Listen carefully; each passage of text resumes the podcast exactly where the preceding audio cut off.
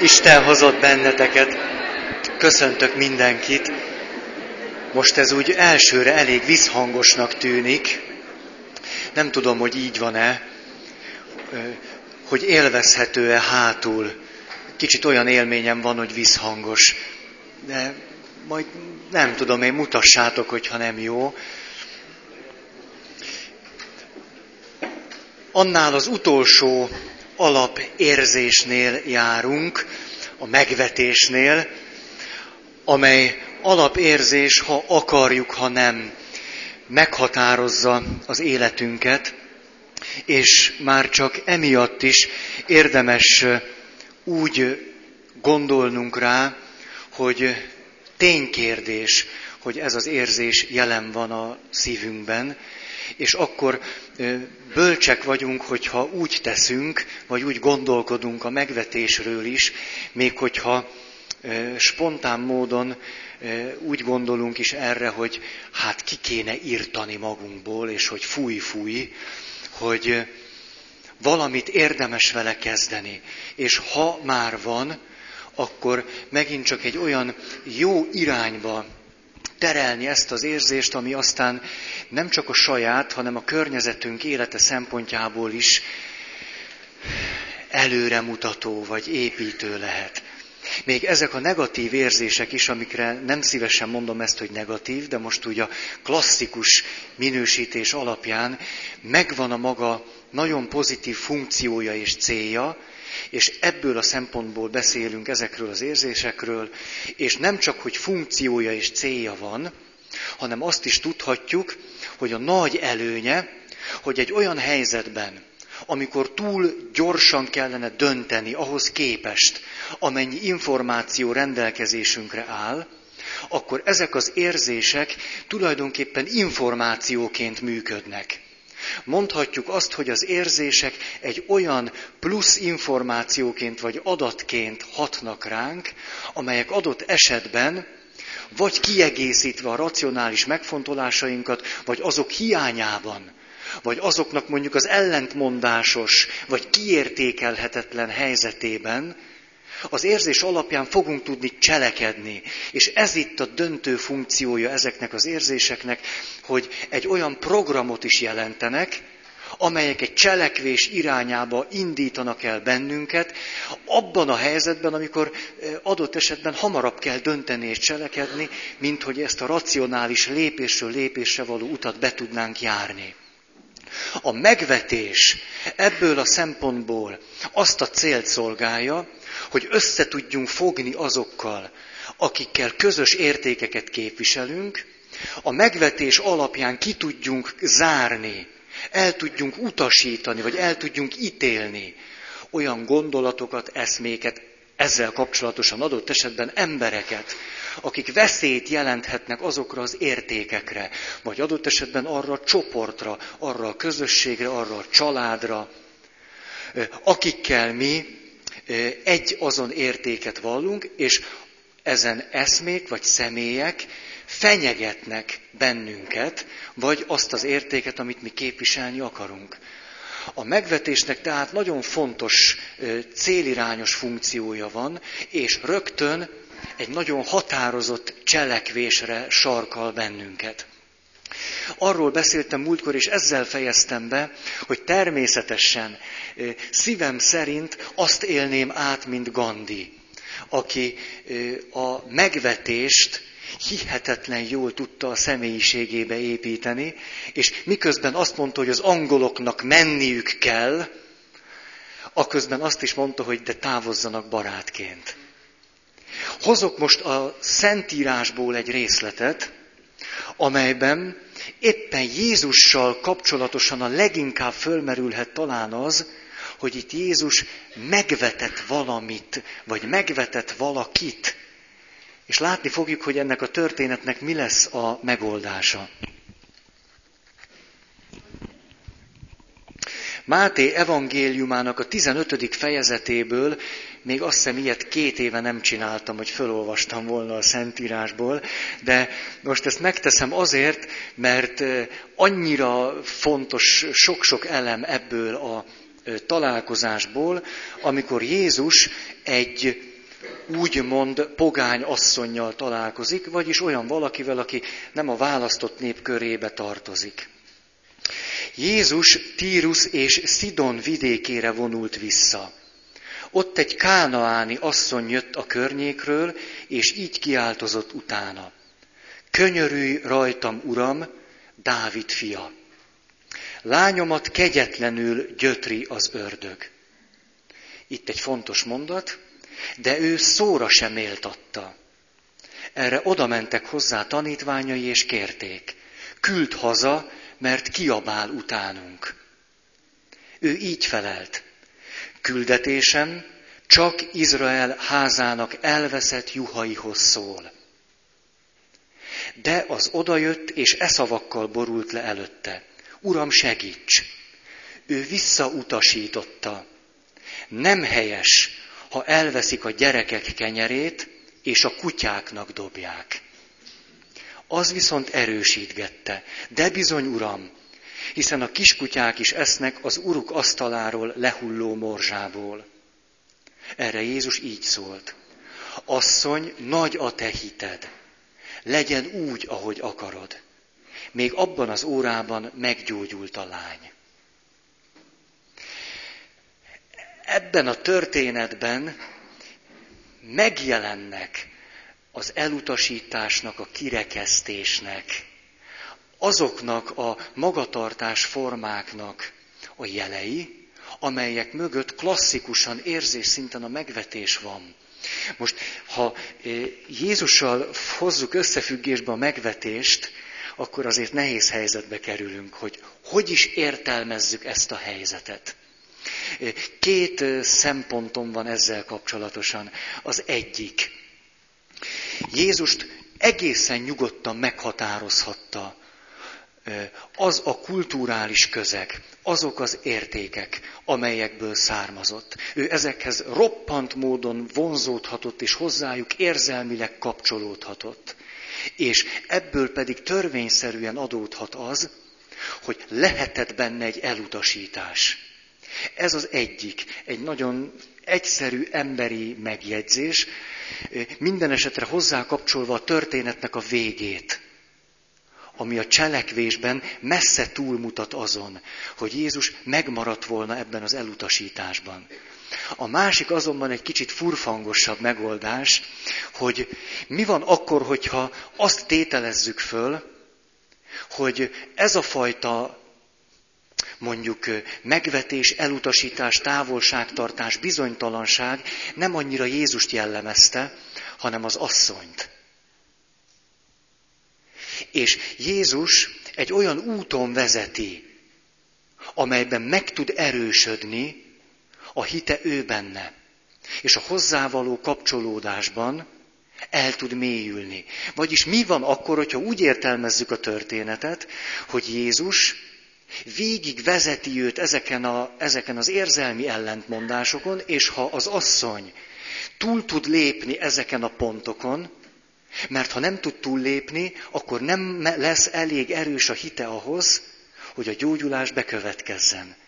Neki kell túljutnia ezeken a buktatókon. Mert hiszen ez föltételezhetően kölcsönös lehet, hogyha Jézus elutasítására az asszony azt mondja, hogy akkor én is, akkor a hite gyöngének fog bizonyulni a gyógyuláshoz. Ezért olyan akadályokat kell állítani, hogy az asszony hite megerősödjön, miközben átlépi ezeket az akadályokat. És végül ő maga jusson el egy olyan helyzetbe, hogy totálisan el tudja fogadni Jézust, akit pedig megvethetne, azért, mert más, mint ő. Nyilván sokféleképpen értelmezhetjük ezt a történést. Ha ezt nem fogadjátok el, szívetek joga. Nyugodtan mondhatjátok, hogy nem tetszik. Hogy Jézus egyszerűen megvetette ezt az asszonyt, majd végül jó belátásra tért nyugodtan ezt is mondhatjátok, még akkor is tetszik nekem a történet, akkor az van benne, hogy Jézus ember, amit mondjuk nem árt vallani, hogyha keresztény valaki, és akkor föltételezhetjük azt, hogy Jézus maga is egy fejlődési folyamatnak a, a végeredményeként mondja ki azt, amit egyébként a jópásztorról szóló történetben, hogy nekem vannak más juhaim is, nem ebből az akolból valók. Erről tehát ennyit a megvetésről. Még egy történet a Szentírásból, hogy amikor Jézusnak a pere elkezdődik, akkor tudjuk azt, hogy Pilátushoz viszik először Jézust, és aztán Pilátus megpróbál kikerülni ebből a helyzetből, hogy elítéljen valakit, akit nem akar elítélni, és akkor elküldi őt Heródeshez, aki éppen Jeruzsálemben van az ünnepek miatt, és Heródessel Jézus nagyon pimasz módon bánik. Szóra sem méltatja. És akkor a Szentírásban van egy mondat, hogy és miután Pilátus is, és Heródes is átéli Jézusnak ezt a nagyon, nagyon nagy keménységét, már-már megvető magatartását feléjük, barátok lesznek. A közös ellenség baráttá teszi őket, erről ma fogok majd még beszélni. És akkor Isten hozott. Akkor egy utolsó történet a megvetéshez, hogy megint csak egy haszid történet a, a zsidó hitvilágból, hogy a rabbihoz egy olyan valaki érkezik a városból, aki egyébként nagyon utálja ezt a rabbit, és ellenségének is tekinti. Csak hogy megszorul anyagilag, és ezért kénytelen elmenni valakihez, aki ad neki pénzt, és senki máshoz nem mer már fordulni, mert mindenki elutasítja, kivéve a rabbit. Azért, mert azt gondolja, hogy az majd a vallási meggyőződése miatt akkor is fog neki segíteni, ha ellensége. És valóban így is történik, nagy összeget kér a rabbitól, aki ezt oda is adja neki. Igen, ám csak, hogy a rabbi felesége értesül a történtekről, Ezt sajnos nem tudom katolikus pappal elmondani. Tehát a rabbi felesége értesülvén a történetről, hát iszonyatos, heves indulatoktól vezérelve, komoly érveket hangoztatva számon kéri szeretett férjétől, hogy hogy tehetett ilyet. Hogy nem csak, hogy nagy összeget, de ráadásul az ellenségének adott. Mire a rabbi a következőt mondja. Értem, amit mondasz, elég jók az érveid, de már járt előtted valaki nálam, aki sokkal okosabbakat mondott, és rá sem hallgattam. Erre az asszony meg, meg, megdöbben, hiszen azt látja, hogy rögtön ő ment be a szobába a rabbi után, már a, a kérő után a rabbihoz, hát hogy ki lehetett az. És meg is kérdezi a férjétől, de hát te most be akarsz engem csapni. Hát én tudom, hogy nem járt itt senki sem előttem. Mire a rabbi azt mondja, de hogy nem, a sátán.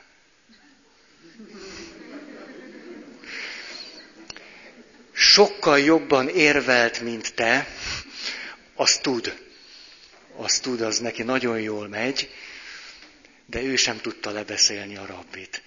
Na, nyilván, amikor a, a megvetésről beszélek, akkor ez, meg az előző történet, meg a többi mutatja meg azt az irányt, amiről azt gondolom, hogy ha ez az érzés fölfakad bennem, akkor valamiképpen ebbe az irányba kellene terelnem a cselekvés módomat. Nem véletlen egyébként, hogy mondjuk a vallásokban, mondjuk ha magunkra tekintek, eh, milyen gondosan terelgették a megvetés érzését a hívek körében a szakavatott vezetők. Lehet ezt emberek felé is terelni, ezt tartom a legkevésbé szerencsésnek, ezért ki lehet nevezni mondjuk olyan ideológiákat vagy eszméket, amelyeket szívünkből gyűlölhetünk és megvethetünk. És akkor a megvetésünk irányul ezekre az eszmékre vagy ideológiákra, miközben állandóan azt halljuk, hogy és az embereket nem vetjük meg. Az embereket nem gyűlöljük. Illetve ha így is történik, ezt nem váltjuk át cselekvéssé. Ehhez azonban egy komoly kultúra kell, hogy valaki szívből gyűlöljön adott esetben, vagy megvessen embertelen dolgokat, és azokat, akik ezt képviseljék, azt képes legyen nagy összeggel támogatni. Most ezt ne értsétek félre. Tehát ehhez mondjuk komoly kultúrára van már szükség, vagy esetleg másra, de ebbe nem menjünk bele. Ennyit a megvetésről, erről a kilenc alapérzésről. Most ez jó alap volt ahhoz, hogy belemenjünk abba, hogy ezek az érzések hogyan kapcsolódnak eh, gondolkozásmódhoz, cselekvésmódhoz, meggyőződéshez. Most már ezentúl sokkal árnyaltabban fogjuk föltenni ezeket a kérdéseket, és először szeretnék arról beszélni, hogy a, a boldogság, az öröm, amelyre azt mondjuk, hogy hú de jó, és bárcsak mindig ezt élnénk át, milyen hatással van más élet megnyilvánulásainkra, cselekvésmódra, gondolkozásmódra, főleg ítéletalkotásra és egyebekre, az emlékezetre és minden másra. Hogy most egyetlen egy érzés kapcsán, itt most direkt egy úgymond pozitív érzést fogok kivesézni, nézzük meg azt, hogy az hogyan hat egy csomó más funkciónkra.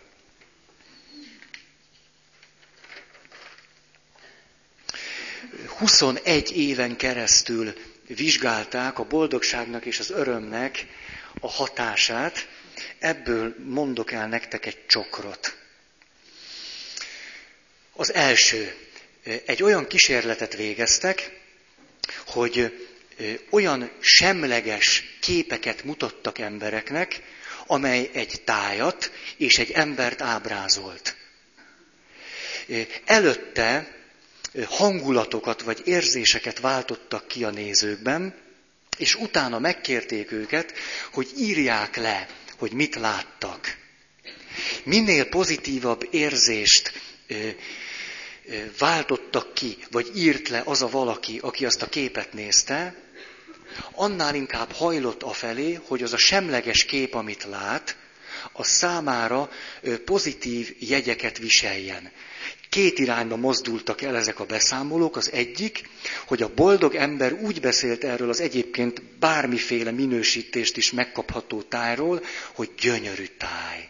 Gyönyörűségesen szép táj, és az az illető, akiről semmit nem tudott, és egyébként se az arca, semmilyen nem árult el semmit, hogy milyen a lelki állapota, a néző minél inkább boldogabb volt, azt az illetőt a képén is minél inkább boldogabbnak írta le. Vagyis, ha egy nagyon boldog illető nézte a képet, akkor azt úgy írta le, hogy egy gyönyörű tájat néz ez a nagyon boldog ember. Azonban, hogyha az illetőben negatív érzéseket váltottak ki, akkor a táj is kezdett negatív lenni, és az asszociációk is az emberhez is kezdtek negatívak lenni. Azután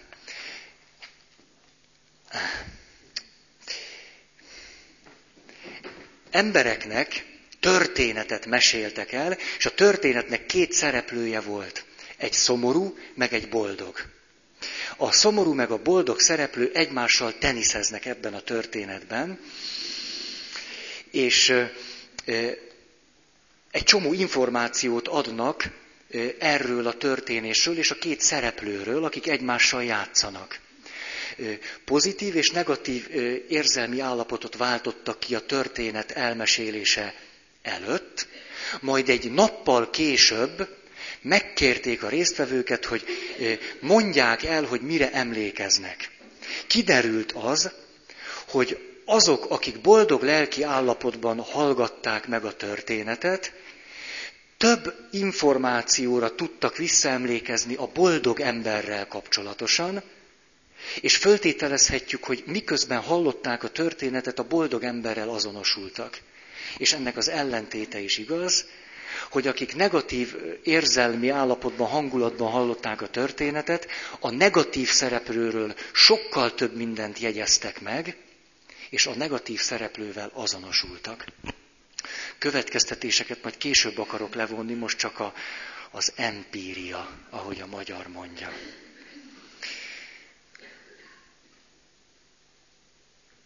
A harmadik, ez a kedvencem, de azt hiszem, hogy ezt egyszer említettem nektek egy más összefüggésben, hogy a boldogság rugalmassá tesz.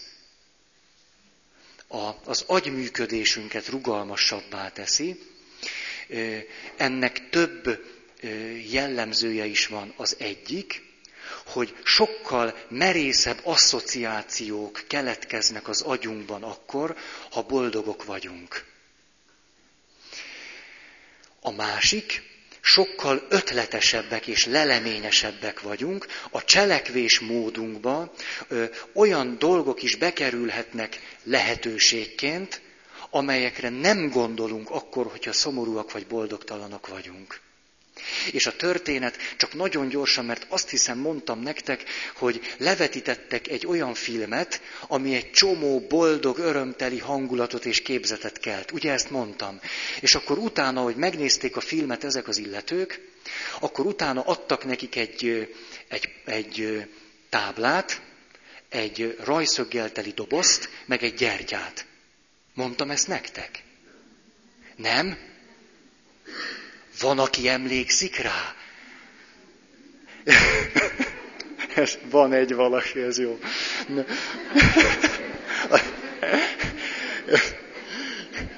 Ezt kisebbségnek fogom tekinteni, és így, akkor, akkor elmondom. Tehát az történt ebben a kísérletben, hogy Tíz perc állt rendelkezésre, hogy miután ebben a boldog lelki állapotban kijöve a filmről, a következő feladatot kellett megoldaniuk. Tíz perc alatt a gyertyát, ahogyan az a tábla így állt függőlegesen, nem baj. Tehát így állt a tábla függőlegesen, a gyertyát rögzíteni kellett ezen a táblán, amiből bele lehetett szúrni a, a rajszögeket. Egyetlen nehézség volt csak, hogy a rajszögek sokkal, ö, ö, hogy mondják ezt, rövidebbek voltak, mint a gyertya. Átmérője, úgy mondják. Ja. É, mondom az adatokat, ugyanis természetesen voltak olyanok is, kontrollcsoport, akikben vagy negatív érzelmi állapotot váltottak ki, vagy pedig hagyták őket olyannak, amilyenek. És hogyha semlegesnek írták le magukat, ők voltak a harmadik csoport. A következő derült ki. A semleges csoportban 20%-nál kevesebb tudta 10 percen belül megoldani a feladatot. Azok, akikkel végignézették ezt a, az örömteli hangulatot kiváltó filmet, első esetben 75%-ban, a következő kontroll kísérletben pedig 58%-ban meg tudták oldani a feladatot 10 percen belül. Tudták rögzíteni a táblára a rajszög segítségével azt a gyertyát, amely vastagabb volt, mint a rajszög. Rájöttetek? Persze, boldogok mind rájöttek és tesztelheted magad, hogy milyen lelki állapotban vagy.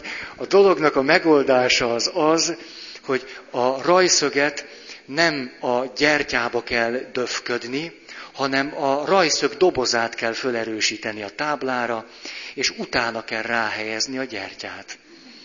Mert a rajszög dobozán már megáll a gyertya.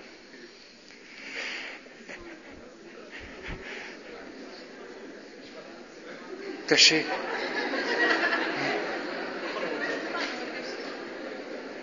A kanócot is oda lehet. Jó, akkor...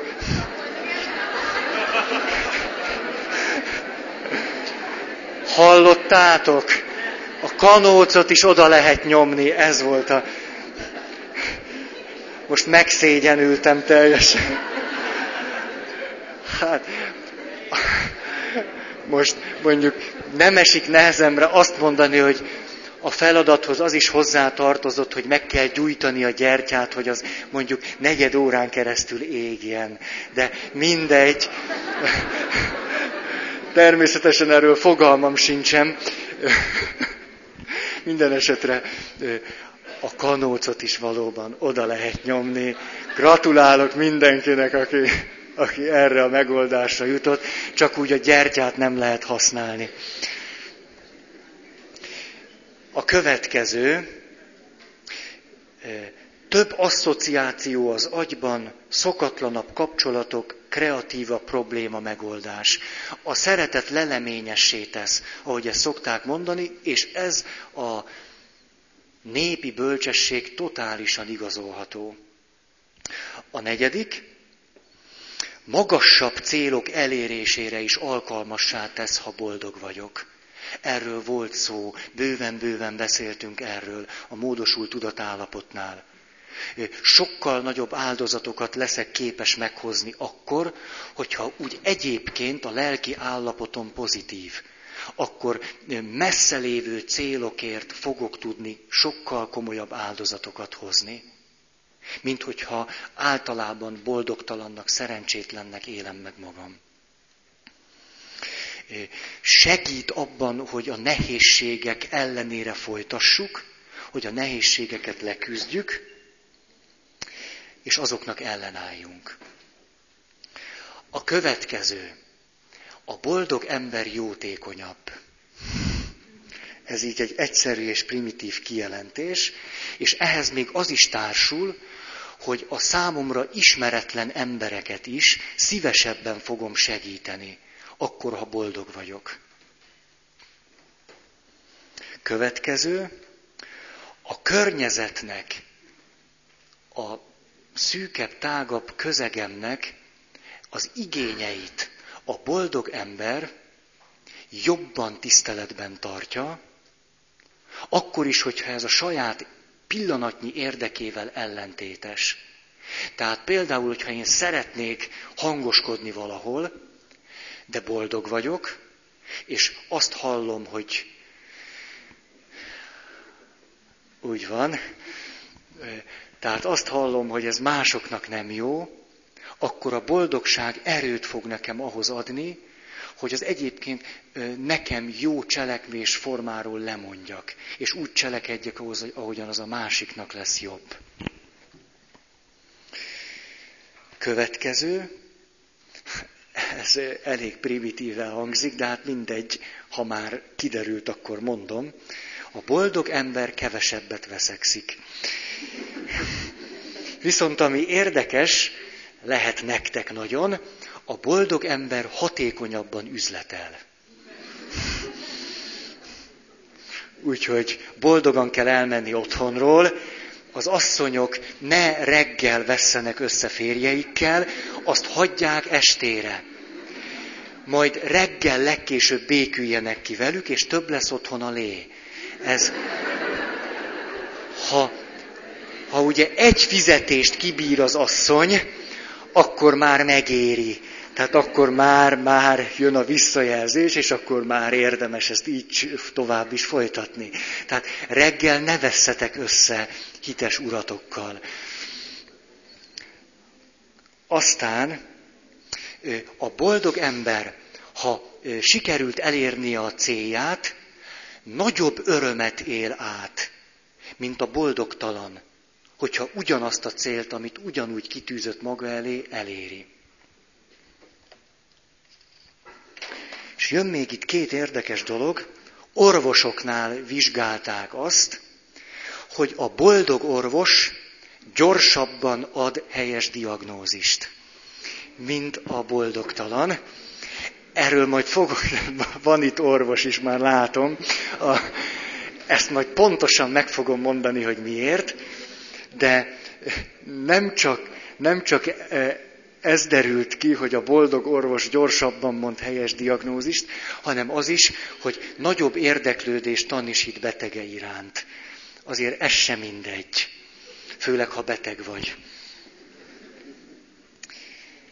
És az utolsó, ez egy nagyon érdekes, a boldog ember óvatosabb a veszteséggel, ha ott magasabb a kockázat veszélye. Vagyis, ha boldog vagy, akkor nem fogsz olyasmibe belemenni, ami nagyon nagy bukást eredményezhetne. Viszont a boldog ember a kisebb veszteséggel szemben kevésbé óvatos, mint a boldogtalan. Vagyis könnyen mondjuk azt, hogy ah, ott tegye meg a fene, belefér. A, a nem boldog ember pont ellentétesen. A kisebb veszteséggel kapcsolatosan többet töpreng, többet hezitál, nem fog belemenni. De adott esetben sokkal óvatlanabb a nagyobb veszteséggel járó kockázat felé. Erről, erről ennyit. De azért ezt jó, hogy tudjátok, nem? Mert most ne, nem, nem mondtam itt 5000 példát, egyszerűen csak, na, látjátok ezt. Ami most már egy tágabb összefüggés, összehasonlították a, a pozitív, mondjuk így, és a negatív érzelmi állapotban lévő emberek gondolkozás módját. Az első, a gondolkodás módról ki lehet mondani azt, hogy az az ember, aki boldog, örül, stb. stb., leegyszerűsített módon gondolkozik. Az ilyen ember, ahogyan gondolkodik, az hajlamosabb lesz a sémákra, az előítéletekre, a logikai bukfencekre. Kiderült az, hogy a boldog ember sokkal nagyobb jelentőséget tulajdonít annak a személynek, aki közöl vele valamit, mint az, aki nem boldog. Tehát ha számára egy tekintélyes ember mond valamit, egy boldog ember azt sokkal inkább el fogja fogadni, mint egy valaki, aki semleges vagy negatív érzelmi állapotban van. Egy boldog embert a körülmények is sokkal inkább meghatároznak, mint egy boldogtalant, vagyis, hogyha ő kényelmesen ül, és egyébként is boldog, akkor amit mondok, annak nagyobb hitelt fog adni. Ha te most éppen roppant boldogtalan vagy, épp csak, hogy eljöttél, és magadnak is megfogalmaztad, hogy a fejedben ízzé porrá fogsz engem szedni, mert valakit muszáj utálni, akkor te sokkal kritikusabb leszel, természetesen, és a, sokkal inkább fogsz arra figyelni, hogy logikus-e, amit mondok. Nem fogod megelőlegezni nekem a bizalmat. Ha boldog vagy, és jól vagy, akkor ücsörögsz, tejbetök, hát biztos úgy van, hát, hát miért tévedne? Mert hát annyira nem ciki, hát úgyis jól vagyok. Maximum téved, ő is, meg én is. De hát a boldog vagyok, tök mindegy, nem? A, a nem boldog ember azonban ezt nem nagyon engedheti meg. Szerbantalnak a magyar irodalom történetéből lehet azt olvasni, hogy Kisfaludinak Himfi álnéven írt szerelmes verseit elemzi. És ott megállapítja, hogy írt olyan szerelmes verseket, amelyek hihetetlenül primitívek, ezek a szerelmes versek eh, szinte mindig arról szólnak, hogy a szerelme beteljesedett, és jól van, és köszöni szépen, és a többi. Eh, azok a szerelmes versek azonban, amelyekben megjelenik a, a vívódás, a szenvedés, a fájdalom, a csalódás, a nyüglődés, irodalmilag sokkal igényesebbek sokkal, sokkal, sokkal, és ezért Szervantal azt a következtetést vonta le, hogy a boldogtalanság igényességet szül, és hogy érdemesebb a költőnek folyamatosan föntartania a maga szenvedő attitűdjét, ez jót tesz az ő karrierjének. A boldog ember ne ragadjon tollat, mert primitívvé válik a lírája de egyébként ezt nyilván a saját tapasztalatunkból is tudjuk, hogy most fölújították az IT-t. Hát nincs az a pénz, amiért én beülök, de erre a remek opuszra minden esetre azért mondhatom ezt, mert már egyszer megnéztem. Tehát olyan nagyon nem nagy képüsködhetek, de mondjuk amikor íti a, a fényes kezével a holdra mutat, és azt mondja, hogy haza, haza. Na hát mondjuk, hát ez azt hiszem, hogy mondjuk mindent elárul a boldog ember leegyszerűsítő gondolkozás módja. Meg, meg arról is, hogy miután már mondjuk másfél órán keresztül neves hollywoodi rendezőnk megpuhított, és te egy ilyen, egy ilyen csöpögő helyzetben ülsz a, a multiplex, ilyen szuper, mit tudom én min, és különben is lehetted magad pattogatott kukoricával, és hozzáittad a light kólát, azt, azt sokan bólogatnak, hogy akkor ez a jelenet már bejön. Ez a jelenet nem jön be a film elején. Mert akkor még nem vagy elég boldog. De mire eljutsz hogy tele a has, jó helyen ülsz, itt áll is, tehát minden oké, okay, akkor a jelenet bejön. És miközben kimész, lehet, hogy így az agyat hátsó zsugá, zsugába, hát, há, hátsó zugába van, van, van mondjuk némi-némi kritikai fölhang, hogy azért ezt nem mondom el senkinek. Ugye, jöttél már ki úgy moziból, hogy úgy nézted, hogy nincs -e ismerős? De, de csak azért, mert még nem tudtad a könnyet kitörölni a szemed sarkából, és azért de még a hangod is remegett volna, amikor találkoztok, és azért az ciki lett volna. Ez most piroska, aranyos vagy ez. Szóval, de lehet, hogy ez egy ilyen férfi logika. A hölgyek lehet, hogy sokkal, sokkal természetesebb jó viszonyban vannak ezekkel az érzéseikkel, és nem szégyellik azokat a könnyeket. Én minden esetre általában kitörlöm a szemem sarkából, még mielőtt fény derülne a film végén a lelátóra, és próbálok közömbös arccal kijönni majd egyáltalán azt is csak ilyen védett négy szem közt elmesélni, hogy milyen filmet láttam utoljára, ahol természetesen bekajáltam a film végét is, a popcornnal együtt, ami nem popcorn, hanem pattogatott kukorica. Ne kérjetek popcornt. Jó, Magyarországon nincs popcorn. Jó. Ide tartozik az is, hogy a leegyszerűsítő gondolkozáshoz a reklámok lélektana, hogy hát persze tudjátok, de azért én elmondom, hogy ha elég rövid a reklám, úgy kell csinálni, hogy rövid legyen. Ugyanis ha hosszú a reklám, van időt gondolkodni. Valóban ez nem helyes, nem jó, tehát úgy kell csinálni, hogy először egy pozitív érzelmi állapotba kell, hogy kerüljél, majd nagyon gyorsan kimondani azt a varázsszót, ami általában a termék neve, vagy akár micsoda, hogy a kettő között ne legyen idő elgondolkodnod. Hogy összekapcsolódjon a pozitív állapot azzal a névvel, a termékkel, vagy azzal, hogyha 10 percen belül telefonálsz, akkor fél áron kapsz kettőt. Ez a, ez a, tehát ki stopperrel mérik, hogy mennyi ideig hat a film hatása. És akkor mondják, hogy 10 percen belül még hat, addig rendelj. Ha sok idő telik el, akkor természetesen a kritikai funkciók visszatérnek. Ezért lehetséges az, hát van ilyen élményetek, nem, amikor mondjuk szerelmes embereket láttok, és ti nem vagytok szerelmesek akkor mondjuk azt mondjátok, bármit csinálnak, hogy primitív. Hát lehet, hogy egy férfi mondja ezt, ugye? Ne, nem tudom, de hát ahogy mondjuk beszél, vagy, tehát hogy megnyilatkozik egy szerelmes ember, az végtelenül egyszerű. Nagyon egyszerű, nagyon sablonos, nagyon sematikus, mert így működik az agy. Meg a gyomor, meg a belek, meg a többi.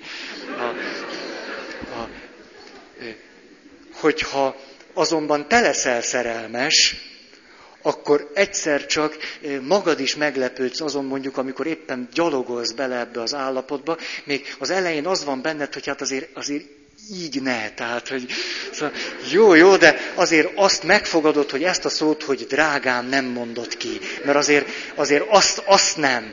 Tehát főleg azt, hogy ilyen háni, háni, meg ezeket a méz, méz, meg ilyesmi. Tehát ez túl, túlzottan is ragad, ezt hagyjuk.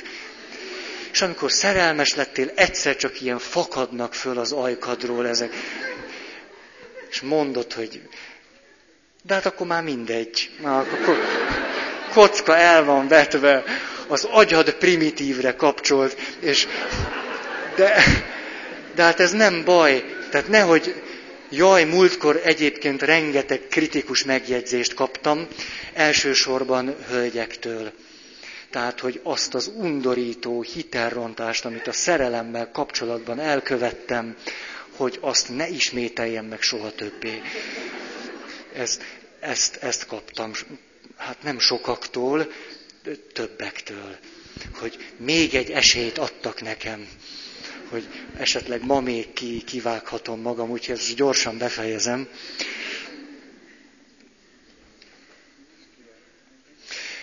Na, ide tartozik még egy. A, a hit útjában, az Isten kapcsolat útjában nagyon gyakran a boldog hívő áll. Ezt átélhetjük akkor is, ha mi hívők vagyunk, és látunk, és mondjuk boldogtalanok, és látunk boldog hívőket.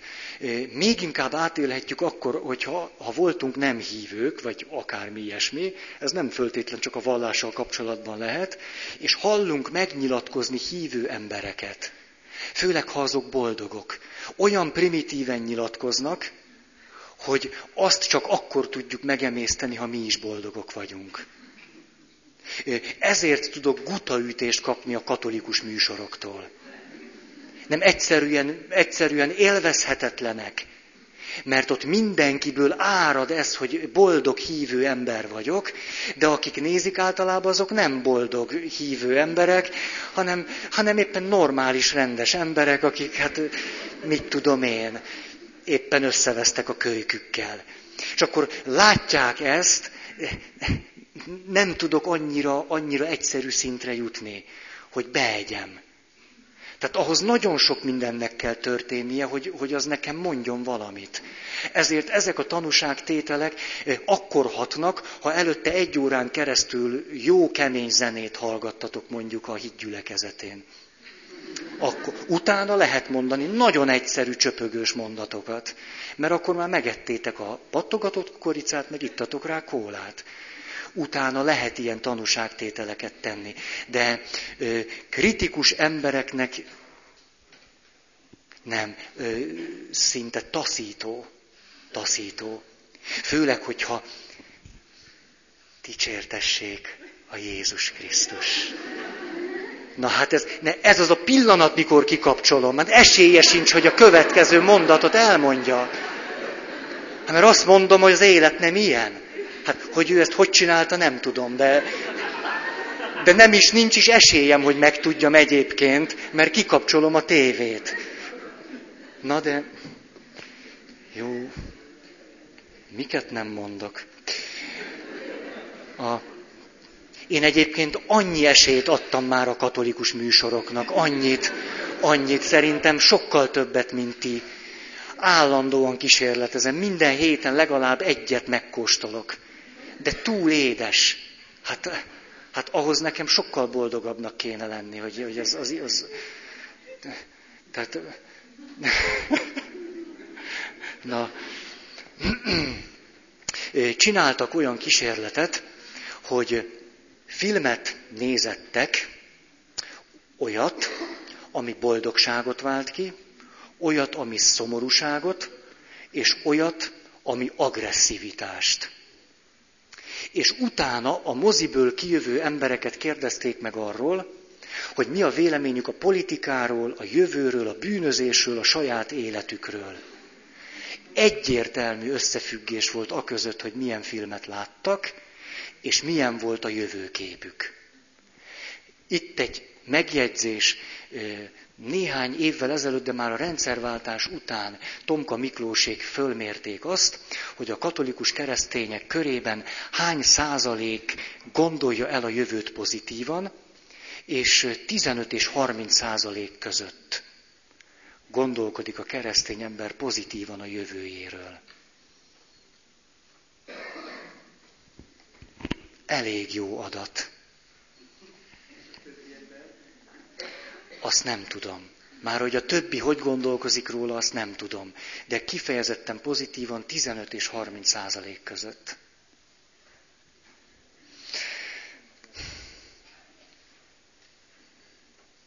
Igen, aztán csináltak olyat, olyan játékot, hogy te döntheted el, hogy a hozzád fordulók közül kit veszel föl egy állásra, munkahelyre.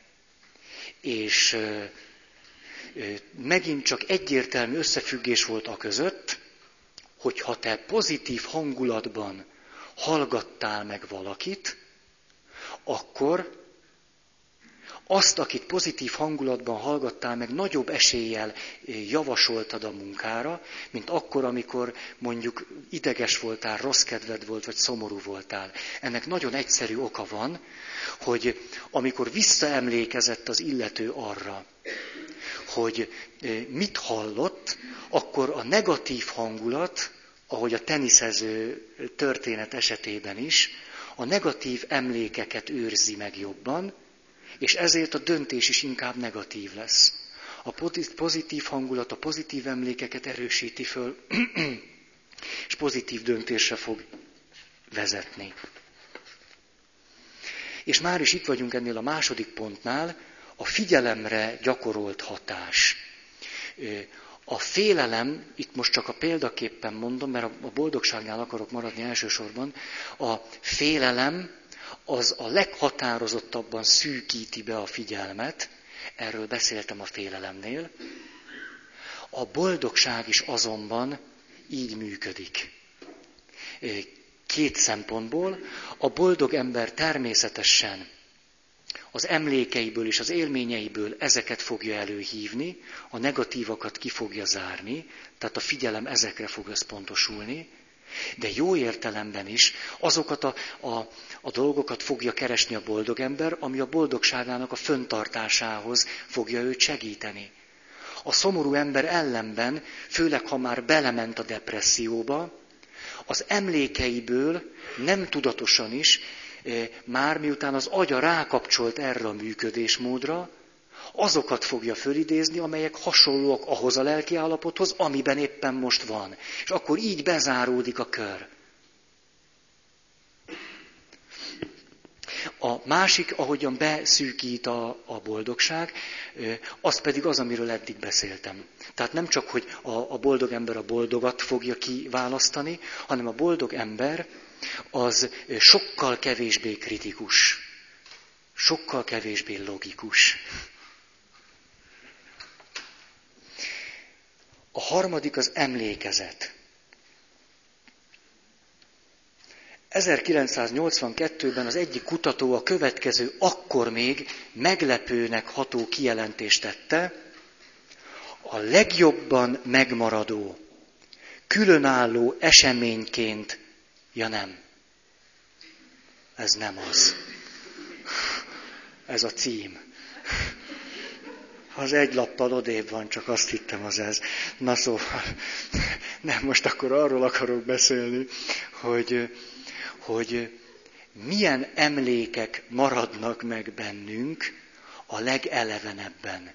Mi kell ahhoz, hogy egy emlék adott esetben egy életen keresztül rögzüljön bennünk, és hasson az életünkben természetesen. Három pont. Az első, kiugró esemény kell, hogy legyen, olyan, amit erős érzelmi töltés jellemez. Az ilyen emlék hat ránk évtizedekig, vagy akár egy életen keresztül. Mit jelent az, hogy kiugró esemény? Szokatlan kell, hogy legyen. Tehát valami olyasmi, ami akkor, amikor megtörtént velünk, váratlanul ért bennünket. Olyasmi, amire nem tudtunk fölkészülni, amit nem tudtunk előre kiszámítani. És amivel kapcsolatosan, nyilván az erős érzés erre is utal, nem volt meg a begyakorlott cselekvési stratégiánk. Nyilván az erős érzés eleve ennek a jele, mert hiszen az már egy cselekvés felé fog indítani bennünket egy olyan helyzetben, amelyben nincsen meg ez a stratégia. Az ilyen élmények vésődnek be a legerőteljesebben, akkor, ha teljesül még két másik szempont. Az, hogy ezt az eseményt a későbbiekben valamilyen fontos jelentéssel kell ellátnunk. Vagyis azt kell mondanunk, hogy igen, ez és ez és ez történt velem, ez akkor hihetetlenül váratlanul ért, megrendített, emlékszem a mai napig ezekre az érzésekre, és ez volt a fordulópont. Vagy ez volt egy folyamatnak a kiinduló pontja. Vagy akkor kezdett el megváltozni az életem. Vagy mondjuk eh, van egy találkozás valakivel, aki később számomra egy fontos ember lesz.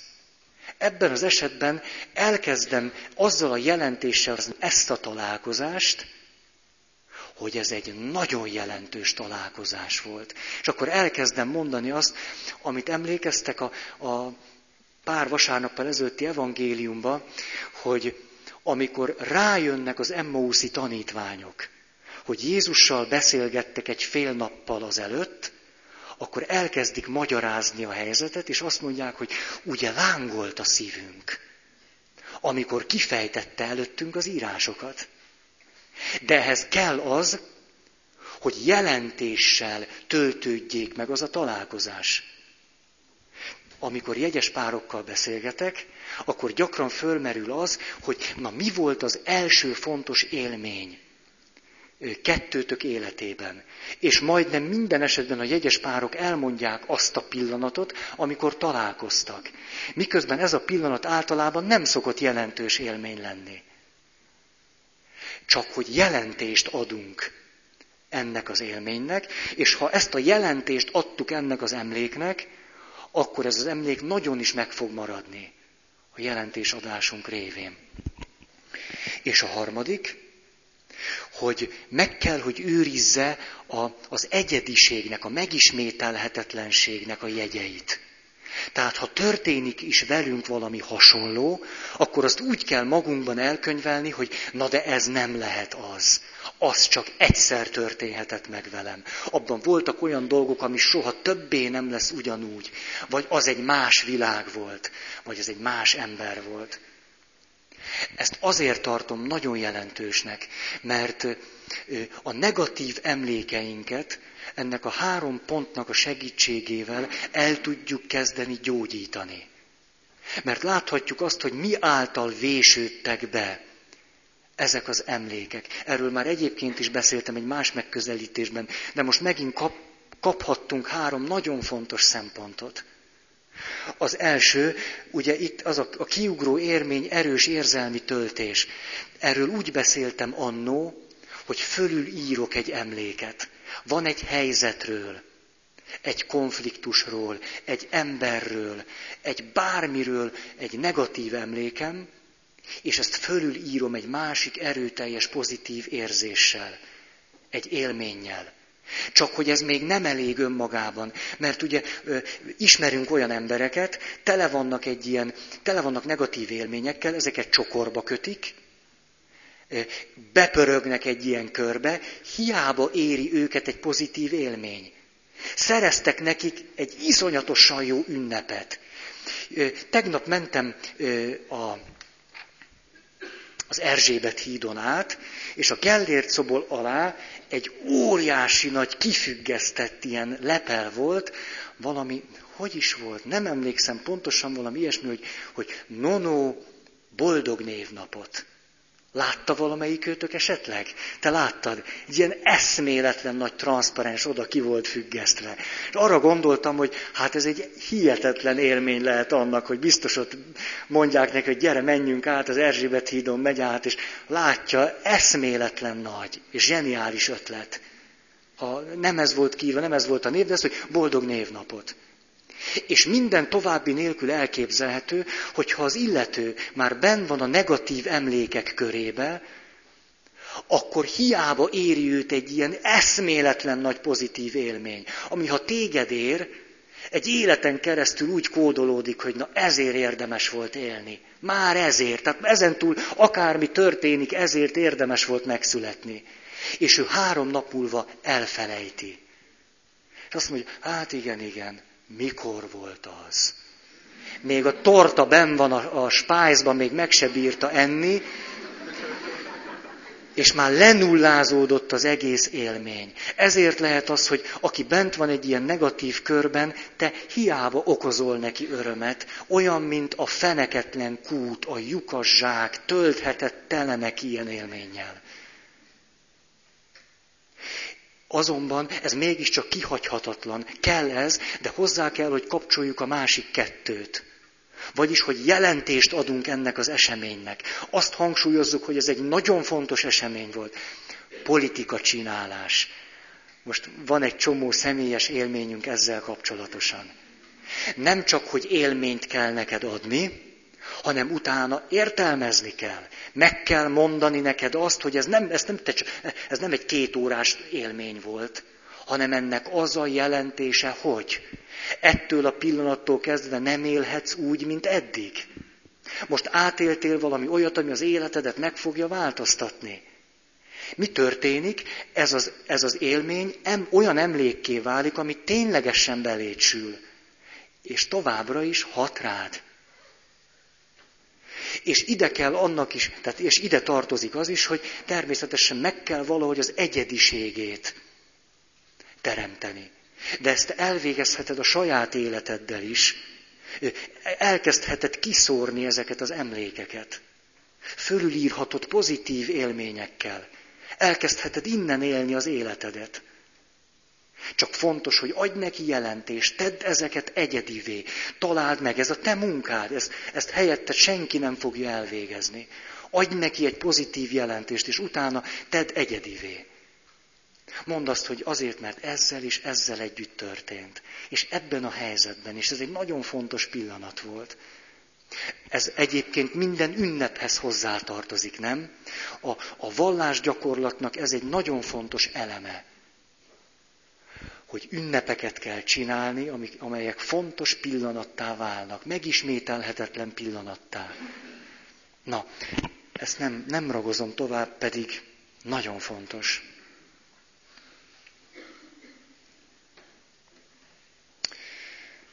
Általánosságban kimondhatjuk azt, hogy hosszú távon a pozitív, pozitív emlékekre jobban emlékszünk, mint a negatívakra.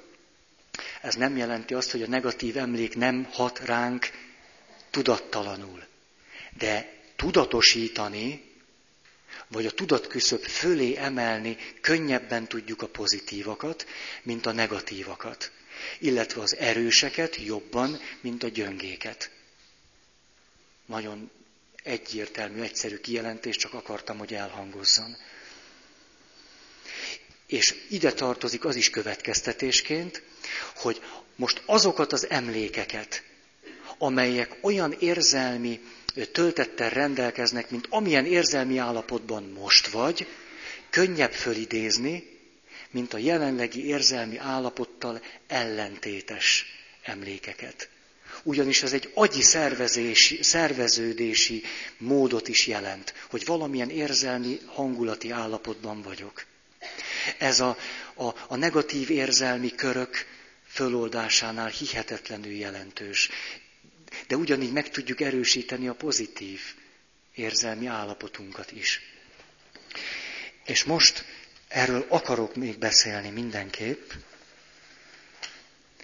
az ítéletalkotás elvont dolgokkal, eszmékkel, kijelentésekkel kapcsolatban, vagy emberekkel kapcsolatosan. Itt jön az a mondat, amit az előbb ilyen nagy hangon elkezdtem mondani, aztán kiderült, hogy az nem is az a mondat és az 1992-ben hangzott el, nem 81-ben, ha jól emlékszem.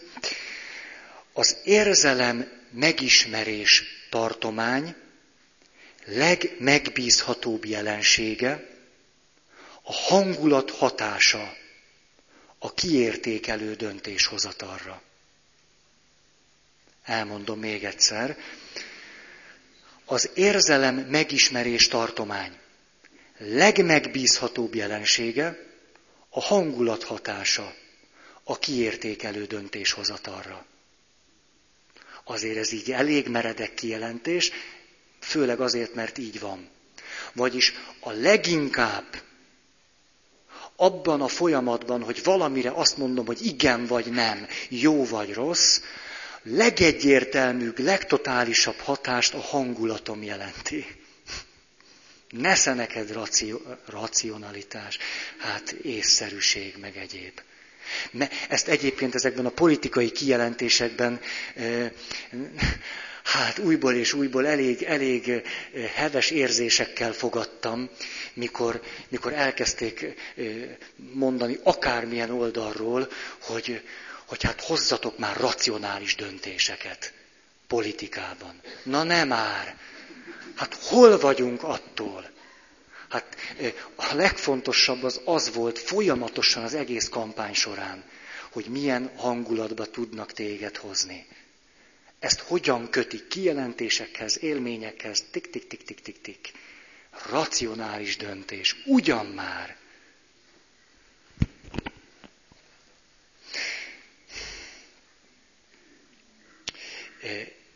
Összefüggést, általános kijelentés. Az ítéletalkotásunkban összefüggést teremtünk az ismeretlen dolog és a már ismert dolog között, és ennek az összefüggés teremtésnek az egyik alapja az érzés, az érzelem vagy a hangulat. Itt akarok beszélni az egyensúly elvéről. Az egyensúly elve azt mondja ki, hogy az ember mindent megtesz azért, hogy boldog legyen, és mindent megtesz azért, hogy elkerülje a szomorúságot. Ez így nagyon egyszerű, csak hogy az életünk ennél árnyaltabb, és akkor nehéz helyzetbe fogunk kerülni. Például, mit, vagyis, ha szeretek valakit, és ez a valaki, aki, akit én szeretek, örül, akkor én is vele együtt fogok örülni. Ha utálok valakit, és az az illető szomorú, akkor én ennek örülni fogok. És végigjátszhatnánk ezeket a verziókat. A, az érzéseink az ítéletalkotásnak totálisan befolyásoló tényezői. Akkor kerülünk nehéz helyzetbe, amikor ö, ellentmondás van ö, két dolog között. Vagyis van valaki, akit szeretek, őt éri valami kudarc, ő szomorú, és én ennek örülök akkor vagyok nagyon nehéz helyzetben. Vagy utálok valakit, ennek az embernek sikere van, és én ennek örülök. Akkor megint csak iszonyú nehéz helyzetbe kerülök. És a természetünk olyan, hogy ezt nem szeretjük, hogy így van, hanem megpróbáljuk elbillenteni a mérleget. Kétféleképp lehet, ha utáltam az illetőt, és mégis együtt tudok vele örülni, akkor megpróbálom őt megszeretni. Vagy ha örülök annak, hogy ő örül, pedig utálom, akkor fölerősítem magamban azt, hogy na jó, de hát én ezt utálom. Hát majd hülye leszek vele együtt örülni. Hát hiszen utálom. És ez megint vissza fog billenteni a már eredeti állapotba, adott esetben olyan állapotba, ami nem is jó nekünk. Ezt már Spinoza leírta az etikájában. Szívből ajánlom nektek. Ha jól emlékszem, a harmadik fejezet. Aki elképzeli annak megsemmisülését, amit szeret, elszomorodik. Ha pedig megmaradását képzeli el, örvend. Aki elképzeli, hogy öröm vagy szomorúság érte azt, amit szeret, az maga is örömet vagy szomorúságot fog érezni. És mind két indulat aszerint lesz nagyobb vagy kisebb a szeretőben, amint a kettő nagyobb vagy kisebb a szeretett tárgyban.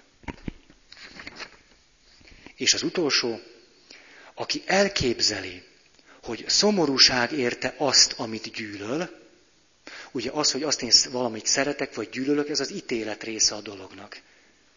Tehát, aki elképzeli, hogy szomorúság érte azt, amit gyűlöl, örvendezni fog. Ha ellenben azt képzeli róla, hogy öröm érte, el fog szomorodni. És mind a két indulat nagyobb vagy kisebb lesz, az szerint, hogy az ellenkező indulat nagyobb vagy kisebb abban, amit gyűlölünk. Érdemes tovább olvasni ezt a harmadik fejezetet, kifejti az összes állítását, jóval előbb, mint hogy a lélektan megtenni a maga kijelentéseit, és igazolná őket. És itt jön, amit még ma, ma az aktualitása miatt el szeretnék mondani, mert most még eleven ez bennetek, hogy az ember tehát, amikor ilyen ellentmondásos helyzetbe kerül, akkor három elv alapján fogjuk megkísérelni azt, hogy ezt az ellentmondást föloldjuk.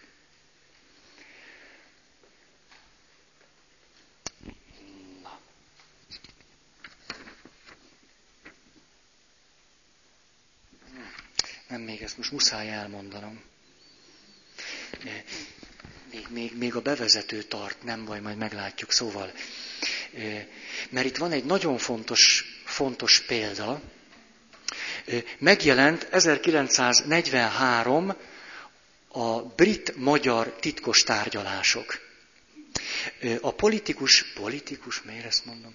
A történész, aki, aki elemzi ezeket a titkos tárgyalásokat, arra a következtetésre jut, hogy azért volt képtelen két magyar kormány is egymás után konstruktív módon fölhasználni ezeket a tárgyalásokat, illetve ezen tárgyalások nyomán bármiféle pozitív cselekvésbe kezdeni, mert ennek az ellentmondásnak az elvét nem tudatosították magukban. Vagyis nem voltak képesek fölfogni azt az ellentmondást, hogy a britek hajlandók szövetséget kötni az oroszokkal, illetve szovjetekkel. Mert bennük az volt, hogy mi utáljuk a szovjeteket. Mi szeretjük az angolokat. Az angolok utálják a szovjeteket. Vagyis, ha mi tárgyalunk az angolokkal, akkor ez egyetlen irányba mehet, és a történelem is egyetlen irányba mehet, hogy mi ketten együtt utáljuk a szovjeteket. És ez a megrögzött gondolatuk, amiből képtelenek voltak kilépni, ellehetetlenítette azt, hogy ezekből a tárgyalásokból bármi is szülessen. Nem tudták elképzelni azt, hogy az angolok szövetséget fognak kötni azokkal a szovjetekkel, akiket egyébként utáltak.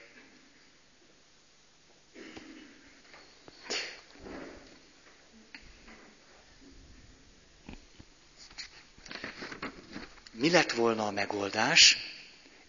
Erről majd fogok beszélni, ez az egyik pont a háromból. Át kellett volna értékelni Szovjetuniót. Ameddig nem történik meg az átértékelés, addig az utálat nyomán nem tudunk a cselekvésmódunkon változtatni. Kissinger és Nixon ugyanezt csinálta, amikor kiegyezett a népi demokratikus Kínával. Ez egy óriási politikai húzás volt, ugyanis az, az USA utálta Kínát és az oroszokat. Az oroszok utálták Kínát és USA-t. Kína utálta az oroszokat és USA-t. Ebből a helyzetből látszólag nem történik semmilyen szövetségkötés, és akkor így olvastam ezt, Kissingernek a zseniális ötletére azt mondta, hogy kössünk szövetséget Kínával, azon az alapon, hogy együtt utáljuk az oroszokat. Erre senki nem gondolt, hogy ez lehetséges, azonban ez lehetséges volt.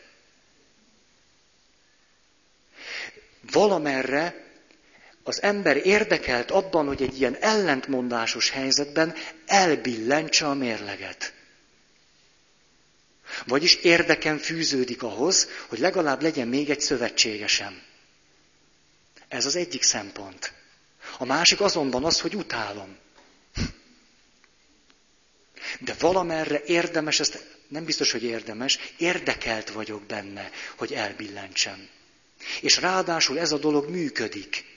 Mondjuk az MSP koalícióra lép az SDS-szel. Hogyan lehetséges ez? Úgy, hogy azt mondják, minket összeköt az, hogy mi vagyunk a kormányváltó pártok. Ugyanez a logika működik. Sikerült megtalálni a közös ellenfelet, és ennek nyomán két olyan párt tud koalícióra lépni, akiknek egyébként az elveik, hát hogy finoman fogalmazzak, legalábbis klasszikus értelemben nem egyeztethetők össze.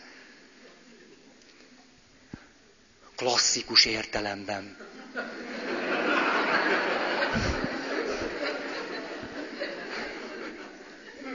Most persze, na mindegy, inkább csak ennyit. Simán lehetséges a családban is ilyen koalíciókötés.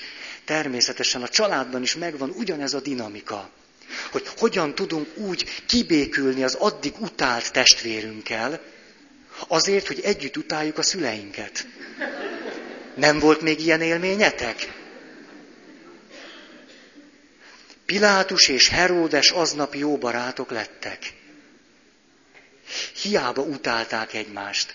Súlyos hatalmi ellentét volt Pilátus és Heródes között. Mégis aznap jó barátok lettek. Még van két percem? Vagy nincs? Nem, most telt le. Most mit csináljak? Elmondjam még ezt. Elmondom öt perc alatt, jó? Mert elmondom, na. Mi ez a három pont? Az első, átértékelés. Át kell értékelnem vagy az ítéletemet, vagyis azt, hogy utálom, vagy az érzésemet, hogy rossz érzésem van vele kapcsolatban. Va- valamely, valamelyik felé el kell billentenem a mérleget. Vagy az ítéletemet kell megváltoztatnom, vagy az érzéseimet kell valamiképpen lecsendesíteni. Mondjuk, valakit szeretek, de amit mond, azt utálom. Azzal nem értek egyet. A legritkább esetben történik az meg, ahhoz komoly lelki kultúrára van szükség, hogy továbbra is kitartsak abban, hogy őt szeretem, és amit mond, azt nem fogadom el. A lelki struktúránk sokkal inkább abban tesz érdekelté, hogy vagy kezdjük el megutálni azt a valakit a kijelentése nyomán. Ha nagyon erős a kijelentéssel szembeni tiltakozásunk, vagy ha nagyon szeretjük őt, akkor valahogy megpróbáljuk a kijelentését megemészteni.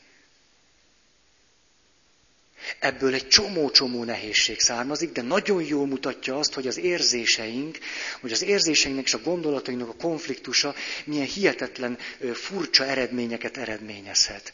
És ráadásul, hogy az érzéseknek milyen totális befolyásoló szerepe van.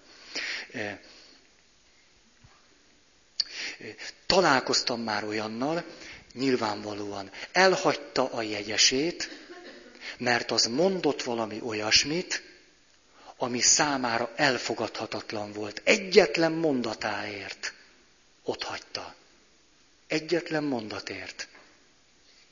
És a másik oldalon lehetséges, hogy valakivel annyira fontos számomra a kapcsolat, hogy a totálisan mindenféle elvemmel ellentétes kijelentését is valahogy begyömöszölöm a fejembe.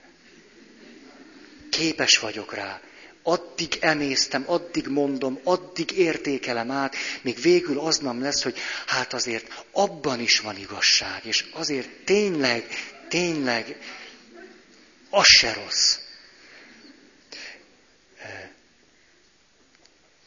Ugye most csak a politika miépp összekapcsolása a Fideszsel. Vagyis, ha föltételezem azt, hogy a, a, mondjuk az átlag magyar ember számára a miépp negatív érzelmeket fog kiváltani, akkor mit fogok csinálni? Összekötöm egy olyan valamivel, amivel kapcsolatban föltételezem, hogy talán nem elég erős a pozitív érzés.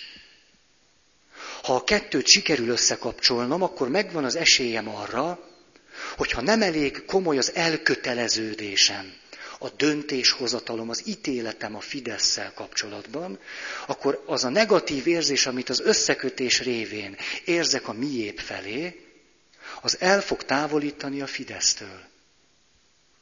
Ugyanezt el lehet játszani az MSP, meg az MSMP között. El lehet játszani szinte, azt tapasztaltam most a kampány során, hogy a, a Fideszre szavazók között szinte a legerőteljesebb érv az volt, hogy az MSZP-t összekötötték az MSZMP-vel. Ha össze tudom kötni a mai MSZP-t azzal az MSZMP-vel, amivel kapcsolatban nagyon erős negatív érzéseim vannak, akkor az MSZP-nek nincs esélye. Minél több olyan ember fog élni Magyarországon, ahol ez az erős összekötés nem lesz meg, annál többen potenciális szavazói lesznek az MSZP-nek. És nyilván fordítva is, itt most semmiféle politikai állásfoglalást nem tettem, a jelenséget akartam leírni. És nyilván ezt még nagyon sok felől nézhetjük. Hát erre, erre a rugóra járt sok szempontból az egész kampány. Össze tudok-e kötni valamit egy nagyon negatív dologgal? És a negatív dolog kioltja a már megfogalmazódott ítéletemet, meggyőződésemet, vagy állításomat. Hát, vagy pedig, ez pozitív formában is lehetséges, össze tudom-e kötni magamat olyan tartalmakkal, amelyek benned nagyon erős pozitív érzéseket vagy meggyőződéseket hoznak elő. Ha ezeket össze tudom kötni magammal, a pártommal, a családommal, akkor át fog menni. Következő a védelmezés.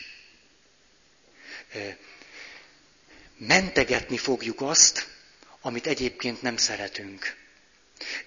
Kétféleképp lehet, mást hibáztatunk. Vagyis azt mondjuk, hogy igen, a bokros csomag nem volt jó. De a bokros csomagra azért volt szükség, mert az előző kormány mindent eltolt. Ez egy tipikus ilyen folyamat. Vagy pedig egy olyan kiutat is találhatunk, amikor ezt a két látszólag kioltó dolgot valahogy megbékítjük egymással. Mondjuk, nehéz egy lapon említeni Júdást meg Jézust. De én valami miatt azonosulok Júdással, akkor azt fogom hangsúlyozni, hogy Hát ez a gondviselésnek, a sorsnak egy nagyon furcsa játéka. Tehát, hogy Júdás valamiképpen a megváltás művének egy fontos szereplője. Ble, ble, ble, ble, ble. Minden esetre ez a szempont, ez a kimagyarázás elfogadhatóvá tehet valamit, ami egyébként számomra elfogadhatatlan. És az utolsó és akkor be tudtam fejezni. A kétségbevonás. Ez pedig az, hogy azt mondom, hogy az az állítás, amit egyébként el kellene fogadnom, az hamis, téves, hazugság. Erről is rengeteget lehetne, rengeteget lehetne, hogy a mostani kampányban ez hogyan jelent meg. Hogy hogyan kötötték össze ezekkel az elbizonytalanító kijelentésekkel, azokat a megfogalmazódott ítéleteinket. Ha ez sikerül, akkor megint csak gyengülni fog az ítéletalkotásunk. Most, miután ez nagyon eleven a, a, a politikai élet, azért hoztam ebből a példákat, izgalmas volna átgondolnatok mindezt mondjuk a család, vagy a párkapcsolat, vagy egyéb dolgok keretein belül, hogy ez ugyanígy működik. Nagyon, nagyon érdekes volna. Hú, köszönöm a figyelmeteket. Tudom, hogy van hirdetni való. Gyere!